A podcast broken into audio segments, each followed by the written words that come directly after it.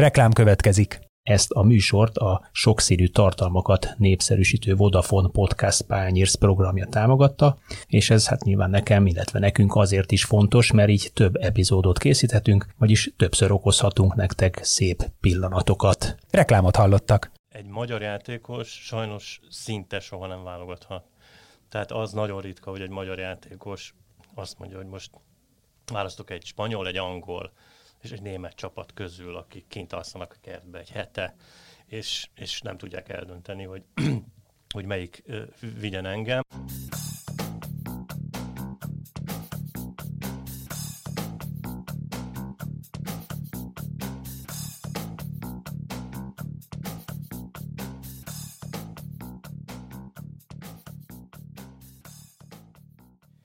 Sziasztok, ez itt az Ittszer a 24.hu focis podcastja, én Kele János vagyok, és ezúttal is itt van velem Kálnoki Kis Attila, a 24.hu főmunkatársa. Szia Jani, sziasztok! Mai témánk pedig az átigazolási időszak, és annak is a zárása. Ugye a nagyobb ligákban már lezárult a téli átigazolási időszak, vannak még olyan piacok, ahol, ahol még lehet új játékosokat regisztrálni, ezeket most Zsuzsák Balázs kálváriája kapcsán lehet, hogy akár tételesen is érdemes kigyűjteni, hogy hova tud még eligazolni a magyar válogatott csapatkapitánya, de abból a szempontból is érdekes, hogy például a magyar piac is nyitva van még. Úgyhogy ebből az aspektusból gondoltuk úgy, hogy meghívunk hozzánk két olyan szakembert, aki ezzel foglalkozik, és aki hát magyar játékosokat menedzsel, úgyhogy köszöntöm, és örülök, hogy elfogadta a meghívásunkat. Kövesdi Viktor és Pataki Tibor, a CMG ügynökség két tulajdonosa. Sziasztok! Köszönjük a meghívást mi is! Sziasztok!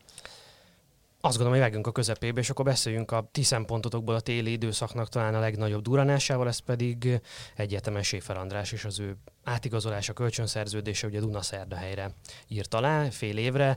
Ugye a Genoa játékosa egy évvel ezelőtt vette őt meg az olasz csapat az MTK-tól, akkor elég komoly összegért, aztán ott nem annyira sikerült, vagy nem mondjátok, hogy hogyan sikerült, de az első csapatban nem sikerült beverekednie magát, és aztán most a kölcsönben a kiévónál sem nagyon kapott játék lehetőséget.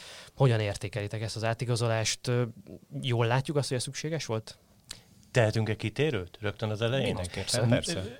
Vadóc Krisztián Penyarol, mint, uh, mint a igen. tél egyik komoly komoly tétele. Na, nagyon, nagyon örültünk neki. Nem, mintha rangsorolnánk, tehát nyilván Séfer András ugye nagyon fontos, de Krisztiánról érdemes biztos két szót beszélni, meg erről az egészről, tehát Dél-Amerikáról, Libertadores kupáról, Penyarolról, mert, mert egészen, egészen különleges, és élményszerű, és karácsonyi mese az egész, és amennyire ő ezt megérdemli, meg amennyire pozitív ez a történet, jó, hogy ilyenekről is tudunk beszélni, mert, mert, mert tényleg hát mindannyian ismeritek Krisztián meg a pályafutását. Tegyünk egy gyors kitérőt akkor. Tehát ugye a, a dél-amerikai futball az tőlünk baromi messze van, hajlamosak vagyunk azt gondolni, hogy legyintjünk rá, mert csak az európai. Ugyanakkor egyébként a Dél-Amerikából Európába, főleg az európai top bajnokságba érkező labdarúgókról, meg azt látjuk, hogy hát bizony ők húzzák a szekeret, tehát kifejezetten jó képességű, jó kvalitású futbalisták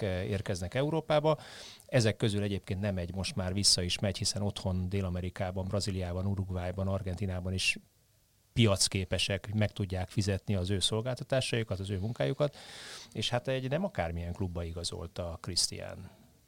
Igen, nagyon-nagyon-nagyon komoly klub, nagyon jól is érzi magát, és egy jellemző az egész sztorira, hogy ugye, ha jól tudjuk mi, például Libertadores kupában, amivel ugye kezdeni fognak, még nem is játszott magyar születésű játékos, tehát ez ebből a szempontból mindenféleképpen egy történelmi átigazolása, ha, ha lehet így, így fogalmazni, meg hát nagyon eltérő attól, amit mi itt Európában megszoktunk, meg az egész körítés. És volt egy barátságos meccsük, az első volt otthon, és hát a, a legkevesebb a tűzijáték és a három koncert és 30 ezer néző elképesztő, ami körülveszi a futballt. Tényleg érdemes megnézni a képeket. Van ott Krisztián pályafutás abból a szempontból is érdekes, és akkor itt visszakötök Séferre, hogy az ő külföldi kalandja is nagyon hasonlóan indult. Ugye az Ozerhez igazolt ki igen fiatalon annak idején, és ott akkor neki nem sikerült a francia bajnokságnak a szintjét elsőre megugrania, viszont aztán ugye elment Skóciába, majd Hollandiába, és hát ismerjük azóta, hogy milyen csapatokat és milyen bajnokságokat járt meg. Az, hogy igazi vándormadár, az az ő szempontjában nem pejoratív jelző, hanem tényleg az bizonyítja, hogy nagyon sok kontinensen, bajnokságban, csapatban megállta a helyét Úgyhogy még egyszer Séferre visszatérve, lehet, hogy ez most visszalépésnek hat, de, de lehet szükséges visszalépés ez akár. Talán össze is lehet kötni tényleg, és az az érdekes, hogy említetted ezt a dolgot, hogy az Andrással sokat beszélgettünk az elmúlt egy évben, meg az elmúlt hetekben, hónapokban, és majdnem mindig a Vadóc Krisztián felmerült példaként, amikor mondjuk az Andrásnak nehéz napjai vannak, vagy, vagy úgy érzi, hogy na ezt, ezt hogy lehet megugrani, akkor mindig el szoktunk neki mondani, hogy a, kevesen emlékeznek rá, de Vadóc, amikor kikerült 19 évesen, a Honvédból, akkor utána ő másfél évig nem volt keretben egyszer sem az Osszernél, illetve egyszer mm, Bulgáriában egy akkor még UEFA kupa volt, talán nem is Európa Liga mérkőzés, amikor mindenki beteg volt, és utána se soha többet, és aztán valóban volt egy fél éves kitérő Skóciában, majd elindult az, hogy Hollandián keresztül egy évvel később meg már Spanyolországban játszott. Úgyhogy valóban van, amikor szükség van visszalépésre, de mi mindig azt mondjuk, és az, ez nagyon sokszor felmerül fiatal játékosoknál, hogy egy csatát azt meg kell nyerni valahol, hogyha nem tudod megnyerni abban a klubban, ahol igazoltál, és elég kitartó vagy, és, és azt mondtad, hogy ez itt nem ment, akkor mész a következőbe, és akkor ott, de valahol ezt a dolgot meg kell nyerni. Még egy jó példa, vagy két jó példa, most beszélhetünk a Szalai Ádámról, vagy a Hajnal Tamásról, akik azért komoly karriert futottak be, topligába jutottak el mind a ketten és nagyon kevesen emlékszünk rá, hogy 17 évesen mentek el Magyarországról, és 23 éves korukig ők felnőtt bajnokságban komoly helyen nem nagyon játszottak. Szalai játszott a mm, harmadosztályban Spanyolországba, és ott ment egy küzdelem, amit hat éven keresztül ez a két srác, ez kitartó volt, és aztán azért jutottak el oda, meg azért vannak ott, nyilván a Tomi már befejezte a pályafutását, de Szalai Ádám, mert ő akkor ezt megtanulta, és azóta is így nyomja, napról napra hozzáteszi azt, amit kell. Tehát ez egy picit azért mentalitás függő is. Ez az egyik kult szó a futballkarrierépítésnél, vagy a külföldi futballkarrierépítésnél, aki erre adja a fejét, hogy kitartás? És akkor ebből rögtön jön a másik kérdés is, hogy ugye számos olyan ö, játékost vagy példát tudunk mondani ö, manapság, akik pedig pont egy fordított utat járnak be, 16 évesen kikerülnek, egészen jó helyeken palérozódnak, Ajax, Portugália, itt-ott, ott, neveket is mondhatunk, Szerető, Christopher, Bíró, mi a keresztneve? Bence. Bence, igen. Sőn aztán Sőn Szabi, akik aztán hazajönnek, és ugye többnyire itthon a másodosztályban kapnak helyet, vagy első osztályú klub keretében, de játszanak U19-es bajnokságban, vagy pedig jó esetben MK meccseken, magyar kupa meccseken. A kétféle karrier ív közül ti melyiket preferáljátok? Hát szerintem nincs olyan, melyiket preferálod mi azt tanultuk meg, meg azt látjuk, hogy minden eset más, minden játékos más, tehát most dobálózhatnánk a nevekkel, hogy, hogy kivel mi hogyan történt. Vehetnénk a Nagy Ádámot, aki ugye elment és egy, egy labdarúgó akadémián Portugáliában e, próbálkozott, és ott képezte magát, vagy képezték őt, utána visszajött a Ferencvárosba, majd utána kikerült, de, de tényleg rengeteg, rengeteg egymástól eltérő példa van, és nagyon nehéz ezekre receptet találni, de visszanyúlva a kérdésed, vagy a kitartás, szerintünk nem csak a futballkarrierben, mindenhol máshol, főleg külföldön. Tehát, hogyha megmérettetsz egy nagyon komoly piacon, akkor nyilván ez, ez elengedhetetlen.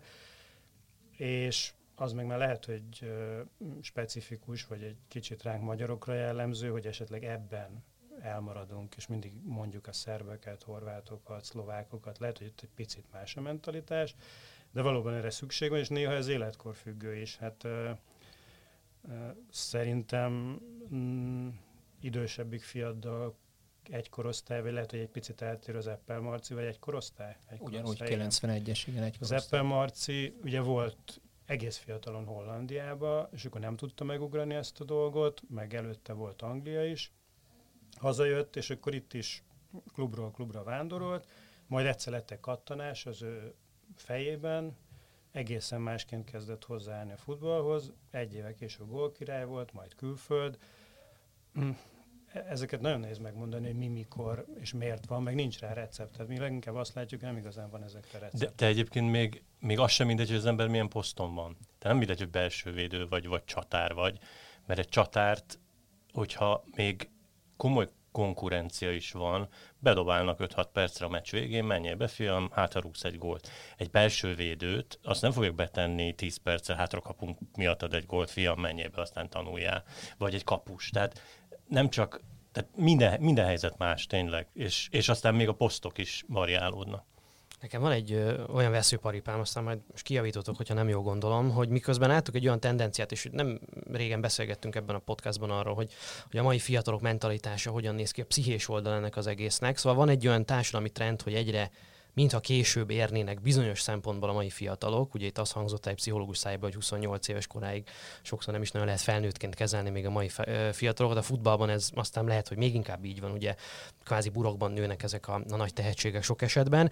Ekközben a futballban meg azt látom, hogy egyre fiatalabb korban keresik a tehetséget már a top szinten is. Tehát most már egy 18-19 éves játékostól sok esetben azt várják, hogy legyen kész. És Németországot szoktam emlegetni, ahol az van, hogy valaki 19 évesen nincs kész a Bundesligára, akkor ő besült, mint termék az akadémián, elrakják, hogy akkor fiam induljál a Bundesliga 3-ból, hát a följutsz, lehet, hogy följutsz, de mi, mint akadémia nem tudunk vele tovább foglalkozni, mert 19 évesen nem vagy kész a Bundesligára. És ebből a szempontból ti hogy látjátok, mennyire rövidült le ez az idő? Ugye említettétek Szalai Ádámot Hajnal Tamást, hogy kvázi hat évig gürcöltek és küzdöttek, és már csak 23 éves korukban jött el az áttörés. Van-e még most ennyi idő a mostani magyar fiataloknak szerintetek? Vagy az van, hogyha két-három évig nem sikerül, mondjuk 20 éves koromig nem sikerül, akkor, akkor haza kell jönni, és egy másik utat kell választani, és újra meg kell próbálni, mert, mert lehet, hogy csak kallódok külföldön már. Nagyon nehéz kérdés, de segítség kell, az biztos. Tehát egy 16-17 éves fiú bekerül egy olyan gépezetbe, ahol vagy üzletemberekkel néz szembe, klubvezetőkkel, vagy komoly tapasztalattal rendelkező edzőkkel, akik kevés jelet adnak már a profi futballban. Nagyjából onnan tudod, hogy jól csináltál-e dolgokat a héten, hogy ki van-e írva a neved a listára, vagy nincs nem babusgatnak, nem magyaráznak el. Itt segítség kell, itt jön mondjuk képbe egy ügynökség szerepe is. Nyilván a szülői háttér nagyon fontos, de itt már a szülő nagyon nem tud segíteni a profi futballba. Ott húznak egy vonalat nagyjából 17 éves korba, utána már apukákkal, anyukákkal, a futball nem nagyon beszélget. Egyszerűen ilyen a rendszer. Tehát mindenképpen óriási segítségre van szükségük ezeknek a srácoknak, mert ezt nagyon nehéz megugrani itthon is, bárhol, bármilyen öltözőbe, külföldön még nehezebb. Hát csak gondoljunk bele, hogy felnőtt emberekként nekünk sem lenne könnyű külföldön új életet kezdeni, új karriert, új lakás, új telefon, új nyelv, új emberek, új kultúra. Képzeld el ezt 17 évesen, tehát azért ezek nagyon-nagyon-nagyon nehéz dolgok. De egyébként a kérdésre visszatérve, korban mindig azt szoktuk mondani a, a játékosoknak is, meg a szülőknek is, hogy hogy a legnehezebb időszak azért akkor következik el, amikor vége van az utánpotlás futballnak. Most mindegy, hogy melyik országról beszélünk, hogy hol, hol az U18-nak hívják, vagy U19-nek, még vegyük az U19-et, addig ott vagy a csapatban, ha jó játékos vagy, nem sérültél meg, nem vagy éppen influenzás, akkor hétvégén Pista bácsi, Sanyi bácsi be fog tenni, mert te jó játékos vagy, és az U19 után jön az U35, és az U35-ben aztán tényleg ott van mindenki, Afrikából, Szerbiából, ott van az a légiós, aki még el akarja tartani a családját, és még egy évet le akar húzni, és összedrótozza magát, és ott az edző, az akkor fog téged betenni e, szombaton, hogyha miattad hétfőn neki még van állása. És hogyha úgy érzi, te veszélyezteted az ő állását, akkor nem fog betenni, és ezt nagyon-nagyon sok fiatal iszonyú nehezen éli meg, és tényleg kell hozzá segítség, e, de, de legtöbben itt kallódnak el, és akár még Magyarországon is, tehát nem kell ahhoz külföldre menni. Ez mindig téma, hogy, hogy kimegy valaki külföldre, és akkor te elkallódik, és akkor mindig azt szoktuk mondani, hogy nézzük meg, hogy hányan kallódnak el Magyarországon, tehát az nem kell elmenni. Ahol van konkurencia, és ma már egy picit jó példa erre a magyar futball, hogy videóton, hogy a Ferencvárosban eligazol, eligazol egy magyar játékos, egy magyar fiatal, egyáltalán biztos, hogy játszik, csak azt nem mondjuk, hogy hogy most ő azért meg kiment külföldre. Ő itt van, ezek klubok komolyabb büdzsével, komolyabb költségvetése, és meg kell nyerni a csatát a fiatalnak, és ha nem sikerül, akkor el kell menni a Fradiból is kölcsönbe, meg a videótomból is kölcsönbe. Egyébként ez kulcs, tényleg U19-ből az U35 jön. Ez biztos, hogy kulcsa az egésznek. Mennyire készít föl a, a magyar uh, utánpótlás futball versenyrendszere az edzőknek a pedagógiai, pszichológiai képzettsége mennyire ad lehetőséget arra, hogy valóban egy U19 játékos, még ha hogy tehetséges is, vagy a korosztály kiválasztotja, mondjuk viszonylag nagy eséllyel ugorja meg ezt a szintet, vagy ezt a, ezt a tényleg nem kis lépcsőfokot. Bocsi, bocsi, én azt kiegészíteném azzal, mert hasonlót akartam kérdezni, hogy amit itt elmondtál, kikerül külföldre, Tibi, te mondtad, hogy mennyire nehéz átállnia, és csak magára számíthat, és kikkel szemben hogy ez, ez meg nekem kicsit olyan, mint hogy ellentmondásban lenne ezzel az akadémiai rendszerrel, itt van ez a bentlakásos módszerrel, ami meg kicsit ilyen burok a, a nagyon tehetséges játékosok köré, ami nagyon hirtelen eltűnik. De ez ehhez párosul szerintem, amit Attila mondott. Sokféle iskola van, nyilván külföldön is van bentlakásos, meg van nem. Nyilván a, az utazási idő megspórolása az egy nagyon jelentős tétel egy fiatalembernek, tehát hogyha napi egy órát utazol oda, napi egy órát vissza, az naponta két óra elvesztegetett idő, ezért találták ki ezt egyébként, és ebben azért van logika. De nehéz jó receptet találni, tényleg ugyanis mindenki, mindenki másmilyen. Visszatérve pedig a kérdésre, szerintünk jó munka zajlik, meg, meg komoly felügyelet alatt vannak a, a srácok, meg egyre jobbak a körülmények, de van egy, van egy általános tempója minden országnak, amit szoknod kell hétfőtől péntekig ahhoz, hogy szombaton versenyképes legyél ezt az általános tempót, hogyha megszokod Magyarországon, akkor Magyarországon versenyképes leszel. Ez az általános tempó valószínűleg logikusan sokkal magasabb Angliában, Olaszországban, Franciaországban és Németországban. Ehhez adaptálódni kell. Van, amikor könnyebben adaptálódsz, 16-17 évesen, ha elkezded, van, amikor nehezebben, 21-22 évesen. Ez is egy kulcs hogy, hogy egyszerűen más tempóban zajlik minden, és más típusú játékosok vesznek körül. Lehet, hogy Magyarországon te vagy a legjobb játékos, hozzád igazodik a csapat, kikerülsz külföldre, és te a legjobb hatba leszel, és sokkal nehezebb dolgod lesz, ugyanakkor sokkal jobban fejlődsz olyan emberek között, akik megszokták a nagyobb tempót, a, a, a komolyabb technikai követelményeket, és hát ugye itt jönnek még a mentális dolgok mi határozza meg ezt a tempót? Tehát miért van az, hogy akkor persze a top bajnokságokat mondtátok, de valószínűleg mondhatnánk mondjuk a belgát, osztrákot, skandináv futballt, amelyik nagy valószínűség szintén a tempója, vagy mondjuk az utánpótlás futball tempója más, mint a magyar. Mi határozza meg ezt a tempót? Mert feltételezem, hogyha a gyereknek azt mondják, hogy fussál gyorsabban, akkor se tudna gyorsabban futni, hiszen ő ugyanolyan gyorsan tud futni, ahogy eddig is futott.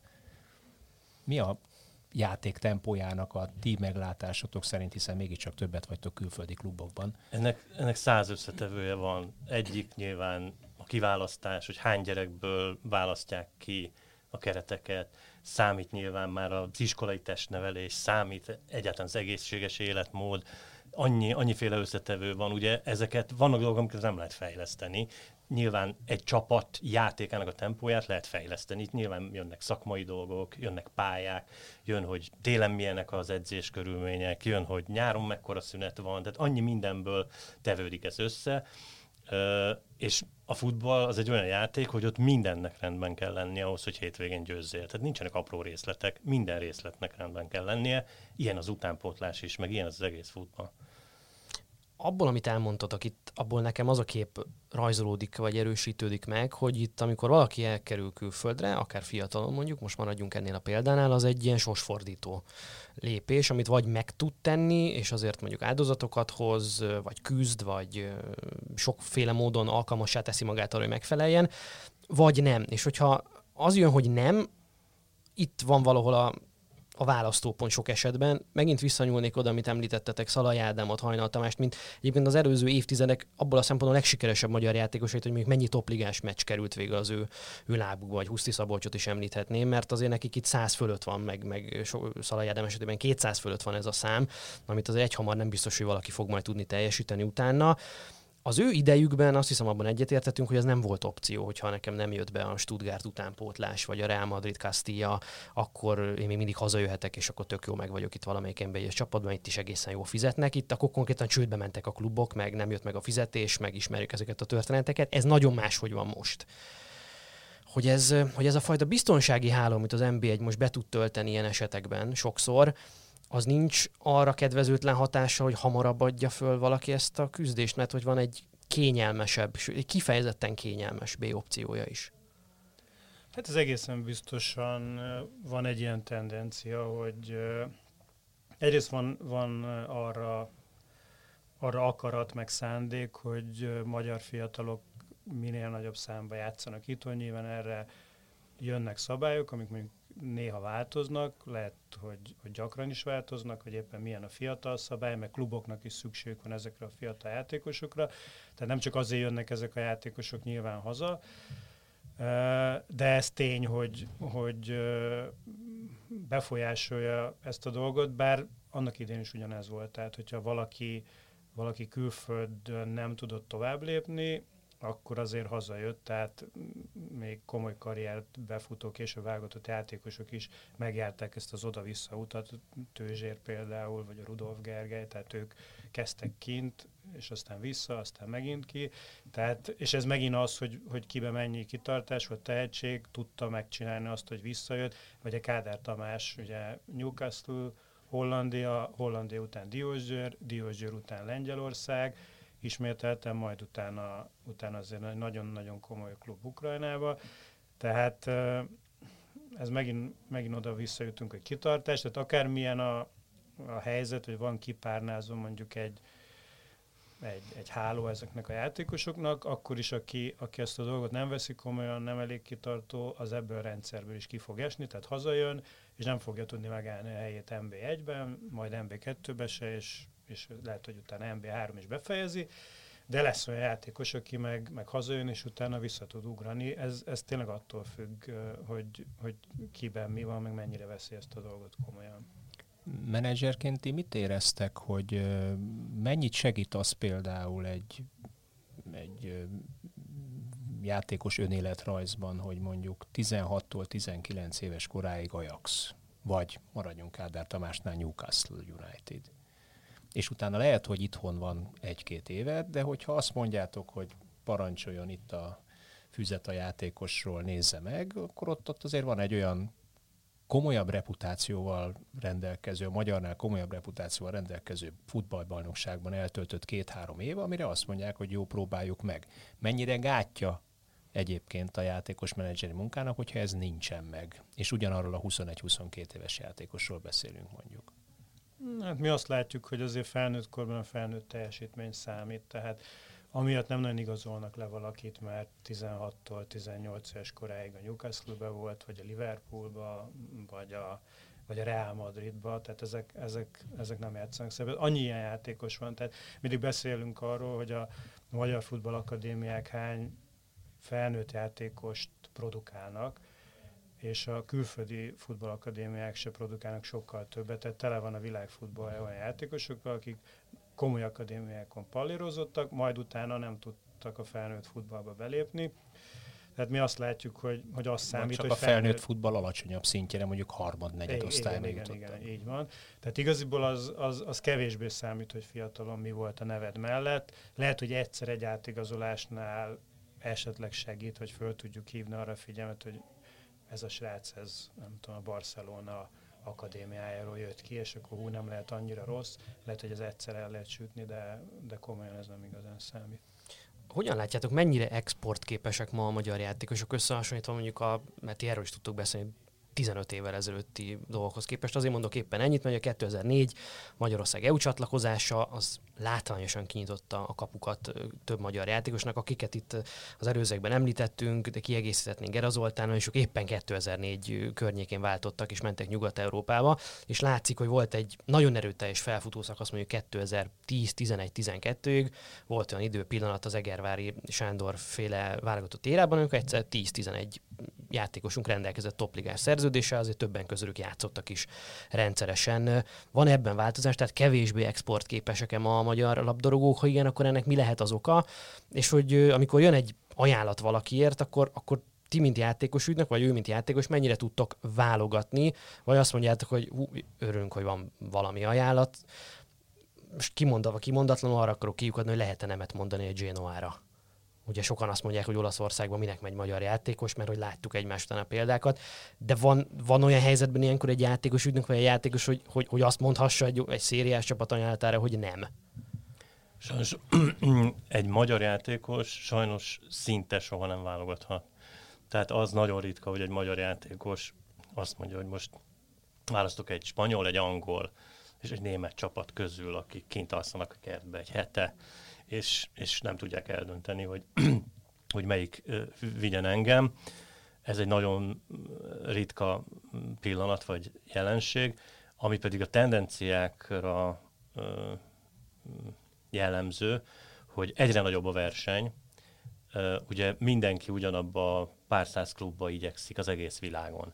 Régen jellemzően csak Európából igyekeztek ebbe az irányba. Most, ha megnézzük a top bajnokságokat, meg megnézzük a top csapatokat, akkor most már ott vannak az ázsiai játékosok, vannak amerikai játékosok, vannak dél-amerikai játékosok, afrikai játékosok, izlandi játékosok, mindenféle játékos van, és olyan nagy a verseny, hogy mindenkinek sokkal nehezebb oda jutni. Ez nem elsősorban azon múlik, hogy most a magyar játékos export képesebbe vagy sem, egyszerűen óriási, óriási konkuren- konkurencia harc van, óriási üzlet, óriási népszerűségnek örönd a sportág, egyre nehezebb, egyre nehezebb bejutni. Olyat nem láttok, hogy, hogy mondjuk komolyabb klubok, ligák, bajnokságok képviselői hamarabb vagy könnyebben hiszik el egy horvát-szerb játékosról, szlovák játékosról az, hogy ő működni fog az adott szinten, mint egy magyarról, mert hogy horvát, cseh, szlovák, szlovén, szerb példák vannak előttük szép számmal, hogy őt is onnan hoztuk, és milyen jó volt, meg őt is, meg őt is, meg őt is. Magyar viszont éppen a Gera Huszti, Szalai Hajnal féle vonalunk óta meg nem nagyon ezt látjátok hátránynak? Ez egy létező dolog, tehát ez nyilvánvaló, hogy, hogy a számok azok nem hazudnak, tehát ezek a, ezek a, akik, azok a klubok, játékos beszerző szakemberek, edzők tapasztalataik alapján hoznak döntéseket és válogatnak. Tehát, ha azt látja, hogy korábban igazoltam tíz szervet, és ebből nyolc bevált, és egyébként összekerültem, tudom én, magyarral háromszor, és abból csak egy vált be, akkor, akkor nyilván ezért ez, ez hozhat, hozhat a fejében gondolatokat, meg, meg döntésekre okot adhat. Ez tény, hogy sokat segít az, hogyha valaki mm, beválik valahol, meg, meg, meg jó hírét tudja tenne, vinni ennek a dolgnak. Ugye mindig beszéltünk arról, hogy, hogy Hollandiában mennyi magyar játszott, akkor ott ez, ez jól ment nekünk, és és szívesen hoztak magyart. Vagy utána volt Lengyelországnak egy ilyen felfutása. Most konkrétan a nagy Dominik távozása után, is tudom, hogy játszik-e magyar Lengyelországba, de, de korábban négy-öt magyar volt, és játszottak, és, és komolyan vezető szerepet játszottak a csapataikban.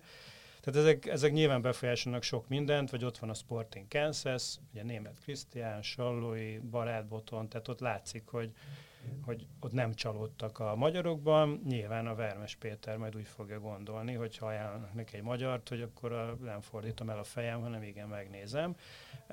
De nekünk is van erre konkrét példánk. A West Ham United kapusedzője a Xavi Valero, aki ugye Liverpoolnak volt a kapusedzője, meg meg ezzel ment mindenhova, aztán Pellegrinivel is, a világ, világ egyik legjobb kapusedzője. Ugye ő dolgozott a Gulácsi Péterrel éveken keresztül, és amikor ajánlottunk neki egy másik magyart, akkor, akkor nagyon odafigyelt, és, és nagyon érdekelte, és, és eszébe nem jutott azt mondani, hogy most ezzel hagyjatok.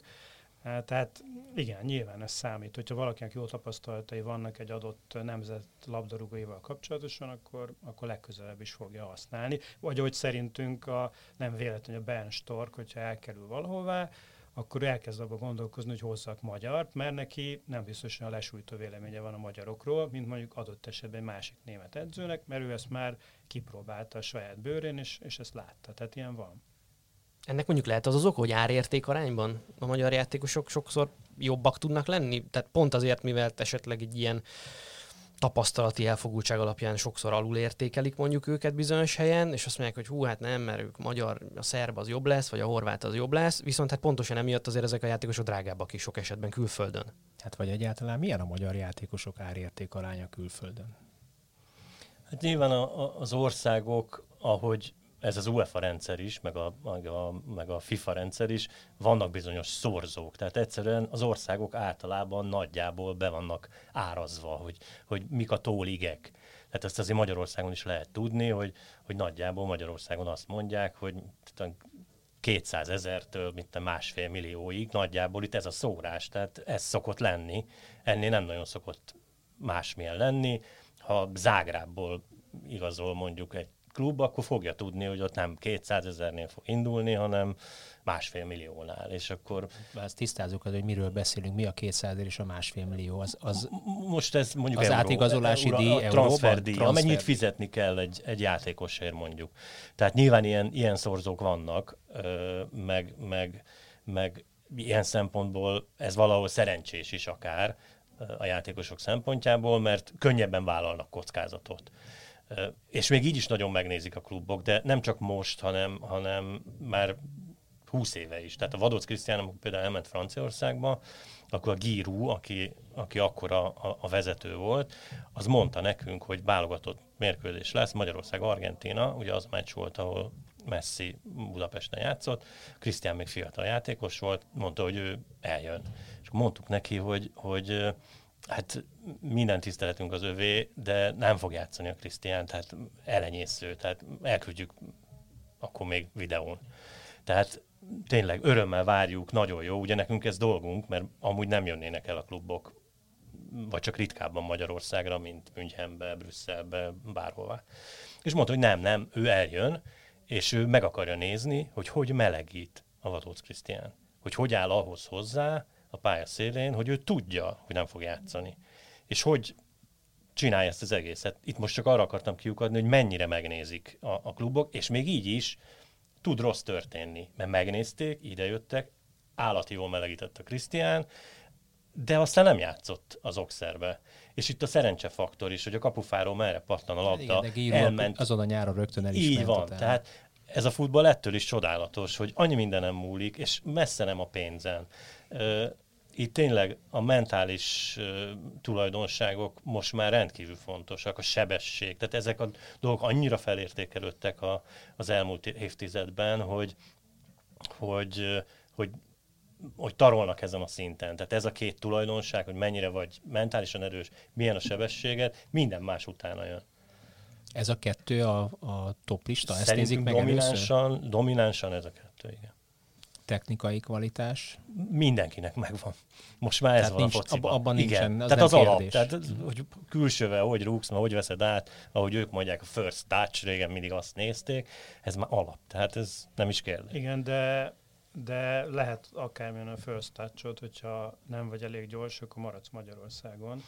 Eh, És lehet, hogy Magyarországon se fogsz lassan odaférni, hogy az NB1-be tudjál futballozni. Képzett játékos leszel, és elfutballozol az NB2-be, mert ott, ott a sebességed megengedi. Gyorsaság alatt mit értünk pontosan? Futósebességet, gondolkodási gyorsaságot, vagy pedig a pályán a döntési, gondolkodási és döntési képességet? Hogy Elsősor- egy-két érintővel tudsz azonnal tovább passzolni? Nyilván elsősorban a, a futási sebességet, bár ugye azt meg mindig a szakemberek, hogy a gondolati gyorsaság, meg a gyors döntések, azok tudják ellensúlyozni azt, hogyha te egyébként nem vagy annyira gyors. Meg nyilván a kivételes technikai tudás is sok mindent tud ellensúlyozni, de... Ha valakinek van valami olyan de, extrája, igen, ami, igen. ami Tehát nagyon extra, extrával tudod esetleg azt ellensúlyozni. Hát azért, ha nem vagy messzi vagy, gyors. lehetsz egy kicsit lassabb. De egyébként a keringés egy másik ilyen, amit, amit nagyon hosszú évek óta nagyon komolyan vizsgálnak, nagyon komoly klubokban. Tehát vannak olyan szintek, ahol kimondatlan szabályok vannak arra, hogy bizonyos keringési mutatók alatt egyszerűen nem igazolsz le egy játékost. Tehát a, a véroxigén, a regeneráló képesség mérkőzésen belül, hogy egy sprint után mennyi idő múlva leszel újra hasznos a csapatnak, ezek olyan mutatók, amiket ők nagyon komolyan vizsgálnak. nálunk ez mennyire jellemző? Már hogy vizsgálják, vagy Igen. nézik? Hát egyébként szerintünk mi azt látjuk, hogy az elmúlt időszakban egyre inkább próbálják a kiválasztásnál. Nyilván amikor elkezdenek a gyerekek focizni, akkor nem, de hogy mennek előre, akkor azért itthon is ezt, ezt egyre inkább nézik. De ezek is olyan furcsák, hogy mik a trendek, mert egyre inkább persze vannak a mérések, meg az analizálások, meg egyebek. A Bese Barni ugye játszik a Löávba, érkezett most nyáron egy edzője, és a Barninak most nagyon-nagyon meccsei voltak, és beszéltünk róla, hogy, hogy amúgy, amúgy küld már az adatokat, hogy most mennyit futott, és mondta, hogy nem tudja átküldeni, megérkezett nyáron az edző, semmit nem használnak. Tehát megérkezett egy edző, és egyébként, ha ránézel a csapatra, és összehasonlítod az egy évvel korábbi lőábra, sokkal szebb focit játszanak, szemre gyorsabbat, meg jobbat, de ez az edző ebbe egyáltalán nem hisz, levette a katapultot, a játékosokról betette a szekrénybe, nyilván jön a következő edző, majd előveszi, és most beszélünk egy, egy, egy top nemzetről, meg egy olyan, tehát futballban abszolút meghatározó uh, futball nemzetről van szó, és, és ott a másodosztály egyik kiemelkedő csapata, és ott az edző így gondolkozik. Tehát ezek is nagyon furcsák, hogy nem csak Magyarországon van az, hogy valaki azt mondja, hogy a személynek. I- igen, de most tényleg van egy olyan generáció, aki azt mondja, hogy túlreagálta már a futball például ezt a tudományosságot, és azt mondja néhány edző, hogy ugyan már, ha csak ezt nézzük, akkor Messi nem fog játszani. Tehát nem ezen múlik. Kanyarodjunk vissza egy picit ugye a kiinduló ponthoz a Schaefer András példájához, vagy mondjuk az ő korosztályának, fiatal korosztály példájához.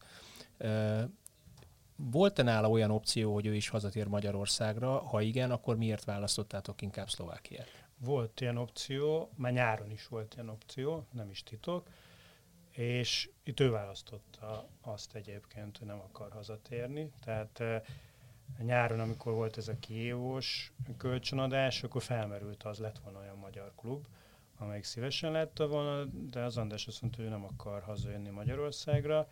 Nyilván mindig minden esetben a játékosnak a döntése a legfontosabb, az ő élete, meg az ő karrierje, de egyébként nagyon nehéz megmondani azt, hogyha hazajött volna, akkor mi történt volna, mint hogy azt is nehéz megmondani, hogy most Dunaszerdehelyen mi fog történni.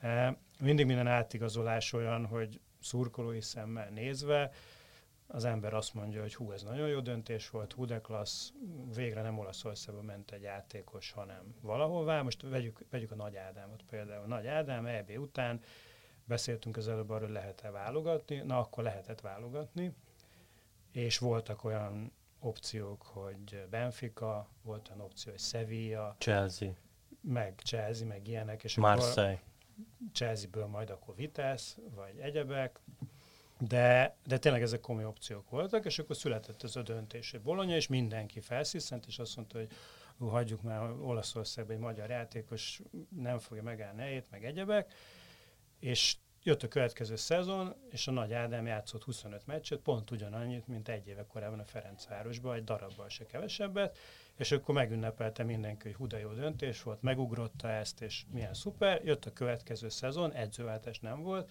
és következő szezonban Donadoni 11 meccset adott az Ádámnak, és akkor jött mindenki, hogy ez milyen rossz, magyaroknak nem jön be ez a történet. Tehát ez, ezek, ezek mindig olyanok, hogy nagyon nehéz ráhúzni, ráhúzni ezekre a dolgokra valami általános érvényű szabályt, és akkor ott megint az jött, hogy, hogy egy játékosnak mi a reakciója arra, hogy ő most nem játszik, és nem tudja kivívni azt, hogy, hogy ott legyen a kezdőcsapatban, és az jött minden egyes héten vissza a Bolonyától, hogy, hogy nincs még egy olyan játékos, aki ennyire profi, és megmutatták nekünk a, az edzésen a mérési adatokat, és soha egyetlen egy olyan edzés nem volt, ahol nem a Nagy Ádám futotta a legtöbbet, akkor is, amikor egymás után hatszor nem lépett pályára, és, még, és nyilván az Ádám is akkor úgy volt vele, hogy nem játszottam szombaton, akkor vasárnap kiszaladt volna a világból, vagy, vagy elege volt mindenből, és hétfőre összerakta magát fejbe annyira, hogy hétfő edzése megint ő futott a legtöbbet, és ezzel, ezzel elérte azt, hogy az edzője, a klubja az olyan magasra értékelte őt, hogy amikor volt lehetőség, akkor betették, illetve elérte azt, hogy tudott játszani ugye válogatottba a horvátok ellen, hogy előtte hónapokig nem játszott, és ott, ott nyújtott egy ki lehet mondani egy világklasszis teljesítményt azon a találkozón, azért, mert ő erre képes volt, hogy a mellőzöttség ellenére is csinálja ezt a dolgot. Amikor uh, egy ilyen fiatal játékos nem játszik az anyaklubjában és kölcsönadják, akkor ugye mindig az a, az a kulcsfontosságú dilemma, hogy az a csapat, amely kölcsönveszi őt, az nem feltétlenül, vagy nem mindig érdekelt abban, hogy ez a játékos hosszú távon épüljön, hiszen ő most csak kölcsönvette fél évre, egy évre, stb. Utána majd nem lesz ott, mert és így tovább. Nyilván ezt ugye lehet ösztönözni bizonyos eszközöket, tehát vagy megmondja az anyaklub, hogy ennyi és ennyi mérkőzésen, ha egészséges pályán kell lenni, ennyi százalékán a meccseknek ennyi játékpercet kell tenni bele, stb. Vagy, vagy ugye van az a szerencsésebb eset, hogy azért veszi kölcsön ez a klub, mert oda ugyan nem fér be az anyaklubjába, de nálunk azonnali segítséget tud nyújtani, mert van annyira jó, hogy itt nálunk viszont segít rövid távon is. A Schäfernél melyik a helyzet a, a Dacnál, hogyan látja? Tehát van-e valami olyan a szerződése, ami garantálja neki a játékot? Mert a, mert a Dac meg egyébként arról híres, vagy arról elismert uh, Szlovákia szerte, meg azt gondolom itt Magyarországon is, hogy kifejezetten sok fiatal játékost épít tudatosan föl, és aztán haszonért eladja őket. Ma már a világ futballjában komoly klub opció nélkül nem vesz kölcsönjátékost. Tehát olyan ma már nem fordulhat elő, hogy kölcsön veszünk valakit, akiről tudjuk, hogy júliusban visszamegy. Ja, volt ilyen. Régen. A Ferencváros nem olyan rég, ugye így járt a Pecsjákkal.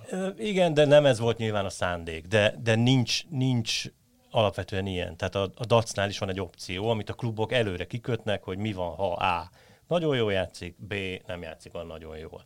Tehát ez szinte egy próbajátéknak felel meg. Ők akarják ezt a játékost, lehetőségük van kipróbálni, nincs lehetőségük viszont egy millió euró játékosokat vásárolni, tehát a piacnak ezen a részén néznek körül, és akkor itt még ugye bejön, hogy, hogy magyar játékos, hogy, hogy, hogy, hogy nyilván ez is egy fontos szempont, de, de ez gyakorlatilag egy próbajáték. Tehát itt, itt ez így néz ki, csak fél évig tart, és, és előre megállapodnak a felek. Tehát motiváltság van. Olyan már nem fordult elő, hogy nem motivált a klub, és akkor azért nem rakja be. Nyilván az utolsó héten, amikor már eldőlt, hogy esetleg valaki nem felelt meg, akkor valószínűleg be fognak rakni egy nála fiatalabbat, akinek meg mm, van esélye arra, hogy meghatározó játékossá váljon. De ha jól játszik, akkor meg van arra esély ezek szerint, hogy nyártól akkor végleg Pontosan. Szlovákiába kerüljön. Pontosan. Én egy, egy fél mondattal csatlakoznék ide, vagy visszalőnék az előző kérdés, hogy, hogy de mégis mi volt a motiváció inkább a DAC mellett, és nem magyar klub mellett? Most Pontosan egy... ez, amit a Jani említett, hogy egyébként a DAC arról híres, hogy bátran nyúl a fiatalokhoz, és egyébként ugye az elmúlt évek példái is azt mutatták, hogy jelentős 10 millió fölötti összegér értékesítettek külföldre játékost, míg ezt mondjuk magyar klub nem tudja elmondani magáról. Egyetlen magyar klub sem. Hmm, ez, ez most nem... Tehát a, a, úgy konkrét nem a kérdés, volt. a ti munkátokat az segíti, hogyha olyan klubba megy, ahonnan egyébként potenciálisan e, van továbblépési lehetőség, és jó minták vannak előttetek, és inkább választotok egy ilyet, vagy inkább adjátok azt a tanácsot a, a játékosoknak, hogy, hogy inkább egy ilyen klubot válaszol, mint az, hogy egyébként gyere haza mondjuk, és a videóton kispadján el tudsz ülni, mert oda nem biztos, hogy beférsz a kezdőbe, vagy a Fradi kispadján el tudsz ülni, vagy menjél mezőkövesre, mert ott egyébként most pozitív a szemlélet, és tök jó nyúlnak a játékosokhoz. Mi azt a tanácsot szoktuk adni a játékosoknak, hogy oda kell menni, ahol legjobban akarnak, és általában azért ez egy örök érvényű igazság, hogy tényleg egy játékosnak, hogyha választania kell, és, és vannak lehetőségei, akkor, akkor az a jó, hogyha azt a klubot választja, ahol igazán akarják. A DAC az, az, az ezzel így volt, tehát ők már nyáron felvetették ezt a dolgot, és végig e, folyamatosan mm, az ősz folyamán is jelentkeztek, és, és képben voltak. Most egyébként ezen a télen Magyarországról mm, sokkal kevésbé volt mm, elmondható, hogy lett volna aktivitás. Nyáron, nyáron ez, ez volt, egy nyáron lehetett volna Magyarország irányába is mozdulni, most ez sokkal kevésbé volt opció. És egyébként itt árnyalja a dolog még mindig a képet, hogy mennyi minden nem múlik, hogy ki akar nagyon. Tehát, hogy a klub akar nagyon a vezetők, vagy az edző akar nagyon. Tehát ezeket mindig meg kell nézni. Ebben az esetben például mi ezt az edző vonalat is, meg a stábot is igyekeztünk bebiztosítani, úgyhogy volt személyes beszélgetés, az edző beszélt a játékossal, ez nem titok, tehát itt mindenki akarta az András, tehát itt ebben probléma nincs.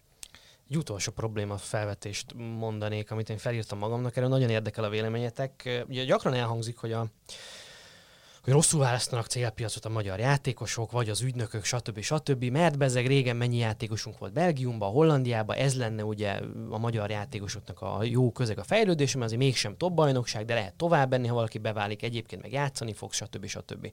De én úgy látom, hogy itt a nemzetközi futball is változott egy komolyat. Én, én azt látom, hogy ezek a piacok, a, a belga, a holland, az osztrák, ezek megtalálták abban a bizonyos nemzetközi munkamegosztásban a saját szerepüket, ami a nevelés. Azt mondják, hogy mi innestől kezdve a legfelső polcnak nevelünk játékosokat. Ugye mindegyik országban megvolt az a futballreform, amivel alapjaiban átforgatták az utánpótlás nevelést, és így gyakorlatilag lényegében csak olyan játékosra költenek, aki, aki profilban vagy színben nincs meg a saját utánpótlásukban, tehát nem tudnak mondjuk az adott posztra nincsen senki, akkor, akkor oda beruházunk, de oda is csak olyan játékosra ruházunk be, aki még fiatal, és aki még abban a korban van, aki tovább tudunk értékesíteni aztán komolyabb szintre. Tehát ők ilyen 24, 25, 27 éves játékosokat pénzért már nem nagyon vesznek. Ugye itt éppen a felvétel előtt beszélgettünk Zsuzsák Balázs helyére szerződtetett Navarone Forról, aki egy, egy holland játékos, 27 éves, megjárta a Nijmegen, a Vitest, tisztességes, jó játékos volt Hollandiában nagyon, de, de nem jött neki 27 éves korára meg az a, az a plusz, ami, amiből tovább tudott volna lépni. Szépen el is engedte az éredivízie, elment ő is pénzt keresni egy másik ligába. Nekem úgy tűnik, mintha ez a célpiac nagyon-nagyon beszűkült volna éppen a magyar játékosok előtt, akkor viszont mi, mi a külföldre menetelnek a, a jó módja? Az volt a kulcs mondat, vagy a kulcs szó, hogy megváltozott a piac, meg megváltozott egyes országok szerepe. A mi szempontunkból is, meg a, a világ futballjában is. Nekünk szerintem, vagy szerintünk, ezt nyugodtan mondhatom a Viktor nevében is, Lengyelország most a Belgium. Tehát egy magyar játékosnak az lenne a Belgium most. Oda lehet 24, 23, 25 évesen menni, és onnan lehet Németországba menni, vagy, vagy, vagy egy ilyen piacra. Az a jó út egyébként szerintünk, az egy, az egy, az egy jól vállalható dolog. A másik példa ugye, hogy Ausztria mennyire, meg, mennyire megváltozott. Ausztria Bukta Csabának egy, egy, egy jó hely most, aki 16-17 évesen kerül ki a, a Red Bull Salzburgba, és onnan lép tovább, mert ő, ő egy más, más kategória, meg más lehetőségek. Tehát Ausztria most a Bukta Csamának jelenti azt, ami, ami régen egész más volt.